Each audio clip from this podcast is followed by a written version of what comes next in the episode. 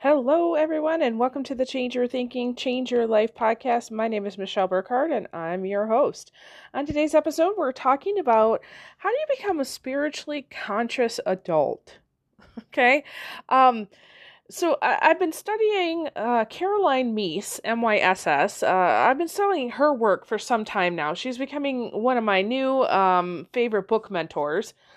I, I think she's still alive, so she doesn't necessarily fit into my old dead guys uh, book mentors club, but um, I'm really loving her work. And one of the things that struck me today was this idea that, you know, any kind of change is letting go of something that's familiar, right? And heading towards something different. And uh, letting go of something that's familiar could be a person it could be a place. It could be uh, an idea. It could be a habit, right? Um, maybe you're you're thinking about changing jobs. A lot of people are doing that in this economy. Uh, you're you're trying to let go of something familiar and step into something else. And usually, the thing that you're stepping into has a greater sense of responsibility. So, you know, sometimes I work with people and they're they're working on getting healthier, right? So you're trying to step out of old patterns and step into uh, more responsibility of your health. Or maybe you're, you know, trying to make a career move or make some more money. Um, chances are you're you're going to have to do something you've never done before, think something you've never thought, um, be a different person than you've ever been before, and that's going to require a little bit more responsibility on your part. So, one of the things that Caroline Myss also talks about is this idea of tribal reasoning. So, let me explain it because at first I was like, ah, there's something that doesn't sit right uh, with me about that term. But once I understood it, I was like, oh, okay, that makes perfect sense. So, the essence of tribal reasoning is your culture. Think about it, it culture, the easiest definition based on um, Miles McPherson, who wrote The Third Option, I love how he states it. He says, Culture is just the way we do things. In its simplest form, that's all it is. And so, your the way you do things, where does that come from? You know, how you celebrate holidays, what you have for breakfast in the morning, you know, how do you decorate your home? Um, what do you call the the second meal of the day? Is it lunch? Is it supper? Is it dinner? Right? Um, what do you call the fizzy drink that is it pop? Is it soda? Is it something else? Right? That's all a part of your culture or your tribal reasoning. So your tribe, the people that you have come from, all say this is what you call this drink, this is what you call this meal, this is how you celebrate this day. You see what I'm saying? That's tribal reasoning. Now, in order to become a spiritually conscious or awake, aware, alert adult, we have to step out of our tribal reasoning, meaning we've got to examine our attachments to this culture, the way we do things. And when we do that, we can actually uh, have greater levels of health. Um, just just this morning, um, I recorded, uh, I had a Zoom with a bunch of people who've been taking a challenge. So they did the spiritual weight loss challenge. Uh, for one week, they showed up every single day and committed half an hour to watching a video and doing a reflection. And we've done this four times. And we've had um, actually almost 150 people now go through the challenge, which is awesome. Uh, and many of the people who reported changes were the ones who said, you know what, I really had to think about myself in a different way. Yes, we want to get to the point where we're thinking about ourselves in a different way than what we've always been told. And it's a more awake, aware, and alert way because we're choosing it. We're not just taking everything at face value. Okay. So, um, one of the things that John Maxwell talks about um, is, of course, changing your thinking. Thinking for a Change is one of my favorite books by him. Uh, it doesn't get a, get a lot of credit, but quite frankly, it was one of the inspirations for uh, things like this podcast. And he talks about groupthink. Now, groupthink um, is where you've got a group of people and it can be anywhere from two to three people to you know hundreds or thousands or millions really and groupthink is where everybody in the group thinks the same way now typically, let's say you get 10 people together and they don't know each other. Uh, let's say you put them in a in a boardroom together and say, "Here, run this thing." you're probably going to have a lot of conflict uh, because you're going to have ten different ways of looking at things. Now, let's say you put that that board together and you keep them together for 20 years. Guess what's going to happen? There's no more conflict. And if if you really got down to it, you could probably um, predict every single one of those people around the table what they were going to say. You could bring an issue to it, and each person at that table could tell you, oh, this is what Sam's going to say. This is what Joe's going to say. This is what Susie's going to say. Because they, they, they understand each other, right? But they also um, will begin to meld their thinking and all think the same. This is dangerous. This is this is the tribal reasoning I'm talking about because it doesn't allow a new thought in. So then, you know, let's say you get a new board member, somebody passes away, and you get somebody new on the team. Gosh, what do you do then? Right? So we want to challenge that groupthink so that we're constantly having the best results and the most potential that we as individuals and also, you know, we as a society can have. So, you know, there's several parts uh, of my life that I kind of keep an eye on, if you will, um, kind of keep track of just to, um, you know, I, I ask myself, how am I doing in this area? I create goals in the, those areas. Um, there's seven different areas, and I'll give them to you now because sometimes people ask me, you know, wh- I'm trying to get better at stuff, but I don't know what to work on. Okay. So, uh, family is, is important to me. Uh, marriage is important to me. Also, money. Okay. And career, I actually separate the two of those out because, in my mind, uh, those are two different things. Uh, you can make money in a, in a bunch of different ways, but it might not apply to your career. Uh, health, service is really important, and especially um, my spiritual development, or you can consider that your personal development. All right, so I want to walk you through a four step system, very simple, on how you kind of question these tribal reasonings that you've been given. Okay, so the first one is to really ask yourself what did your family tell you about each one of these seven things? Okay, so there this one is a two-parter because you want to understand, you know, and you can come up with any kind of lesson that they they taught you. For, for this activity just to kind of get used to it, I'm just um, keeping it very simple. So when I say what did your family tell you, what's a positive and what's a negative thing that they told you about each one of those seven things, okay? But you could have more positives and more negatives. Okay, just for this example, I'm going to share with you in a minute just just one of each. Okay? So number 1 is what did your family tell you? A positive thing and a negative thing. Kind of like the overall lesson, if you will. And the second thing is to ask yourself, what do you want? So really from this moment forward, if you could choose anything in those seven areas, what do you want? The third step is really you're identifying the gap in between those. So sometimes you're going to have one area where there's seemingly no gap. You think, "Oh, I'm I'm like right on target. Awesome." I can almost guarantee you though, if you're going to track all seven of these, there's going to be one of these that's way different than what you were told as a kid. And so there's going to be a gap. And you want to kind of explain that. All right? And then the last step is to really ask yourself okay, now that I know what I was told, and now that I know what I want and what the gap is, what is my next step? Just one simple next step that can get me there. Okay? This is how we become a spiritually conscious adult who is no longer under the influence of our tribal reasoning.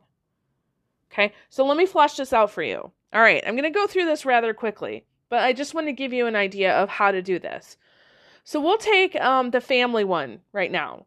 Um, so in my family when I was growing up, my parents the one of the things that that my mom always taught me is that the the mom always cooks and cleans.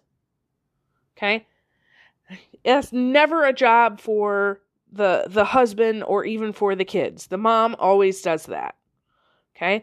However, one of the positive things that that she taught me is that support um, can come from your family, uh, especially when you need it the most.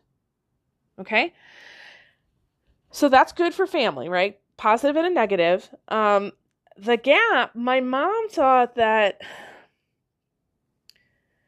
you know, what I want, what I want for my family is I want to be the mother that each of my kids needs me to be. I don't want to play a traditional or even a familial role. I want to play the part that my kids need me to play.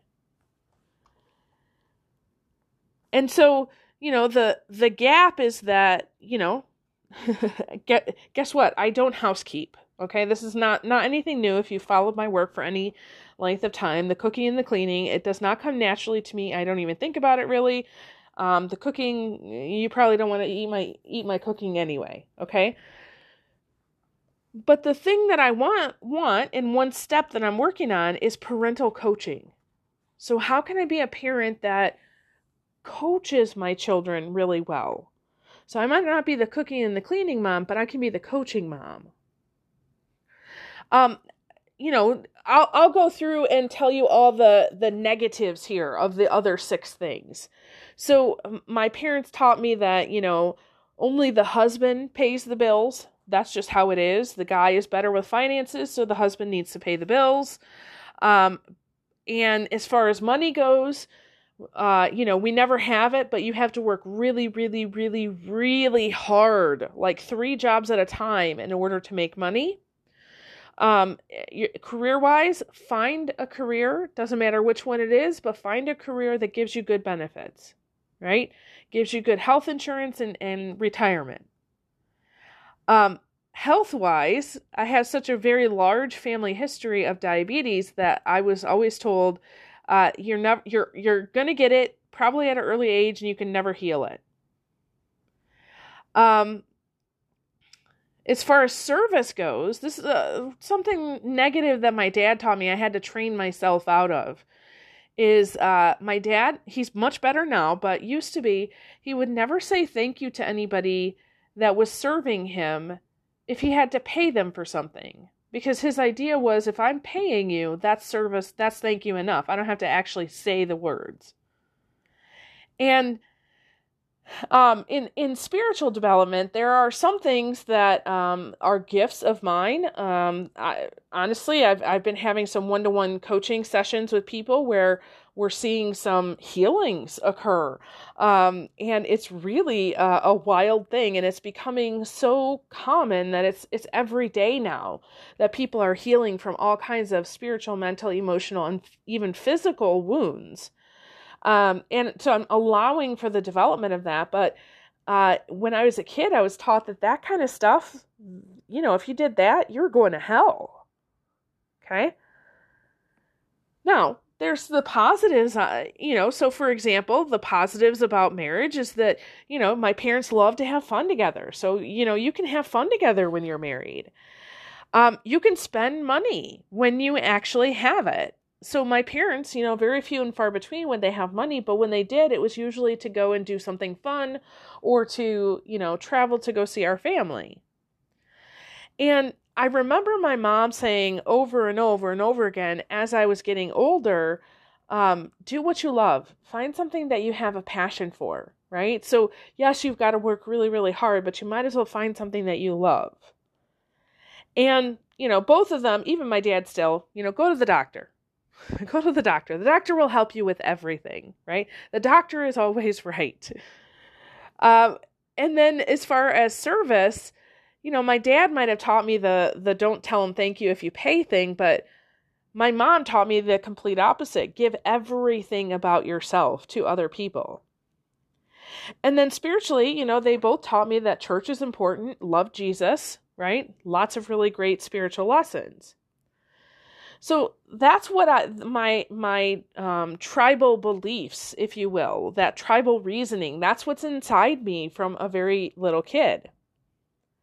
So I really would like more of a, a partnership marriage, right? And the gap is that, you know, we don't we don't pay bills together. I'm the one that pays the bills. I'm the one that sets the finances just because that's my natural talent, right? But I would like to partner in, in you know, work in partnership. I don't want to have to do it all myself.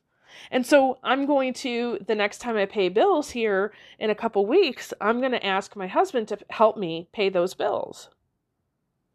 Um, as far as money, um, you know, if I if I'm honest, you know what I want to do? I want to work less. I want to make more money, and I only want to do the work that I want to do. You can probably understand that, right? Um, and the gap is I don't need to work hard, I need to work smart. So as I've been working on my business and and recording a whole bunch of stuff. So I just referenced our spiritual weight loss challenge. We were able to do that challenge where other than um, maybe 10 minutes of video, the whole thing ran itself you know, sure, I, you know, posted things here and there, but I didn't have to re record the videos. And it was just as powerful as we did it the first time. Working smart, not hard. Um, career wise, uh, I am really thinking about this idea of healed coaches. That everything that I do, I really want to talk to those people who are out there who are leading others in a really high powered way but I want to make sure that they, as the leaders, are healed as much as possible spiritually, mentally, um, even physically, emotionally, for sure. And so, one thing that I want to do with that is um, I, I, I can't worry about what other people are going to say about the work that I do right? And I, I, actually have a, a couple courses coming up that that are going to look great in um, my curriculum for healed coaches. And so I'm thinking already about okay, if I were to to launch that and run that really well, what would that look like? And how can I start recording that content now? Now, you know, there's other things like, you know, health wise, uh, you know, with the whole uh, health to me means I have as much energy, flexibility, and strength as I want to. And for me, the gap is is understanding I am in charge of my health. No doctor is in charge of my health. And I have personal power and responsibility. Which means, you know what? I, I don't d- ascribe to, you know, you'll you'll never get rid of it. Actually, in the last six months, if you talk to my doctor, they're blown away by how well I'm doing and how well my numbers are. They're like, "What are you doing?" I'm like, nothing. Nothing that I, I haven't already been doing. Uh psych k definitely is helping me. Meditation is helping me. Limiting my stress doing what i love. All of those things are helping. So i have the belief now that goes against what my tribal reasoning says that i can heal myself of diabetes. And then you know service um I, I'm really looking at it differently now. I want to be of great service to other people, but I want to serve myself first, right? And so the gap for me is is um, understanding that uh, gratitude and self work is really really important before I serve other people, and then spiritually, you know, listen, I, I, want to be completely open to, you know, what I term the Holy Spirit or Source or God. I want to be open because when I am, I get all kinds of ideas, I get all kinds of inspiration, and I get to share many of them with you. Um, and great things are happening. And the gap there is I'm going to continue to love Jesus because that's that that Jesus and I are kind of, you know, I'm I'm crossing my fingers here. We're kind of a thing. Okay. Now, I'm not saying you have to be, I'm just saying I am.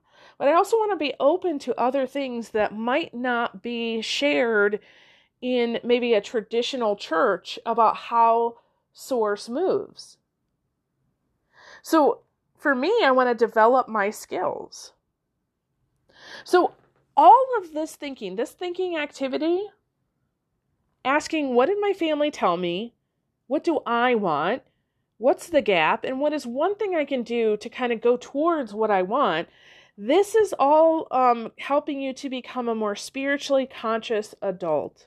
So you're not run by those preset patterns and behaviors that were loaded in there, but you're completely run on what is it that I want in life. Okay? So let go of the familiar, take more personal responsibility, and head towards what you want today. So, with that, I release you into the wild. Go forth and prosper. Have an amazing day. We'll catch you next time. All right, bye bye.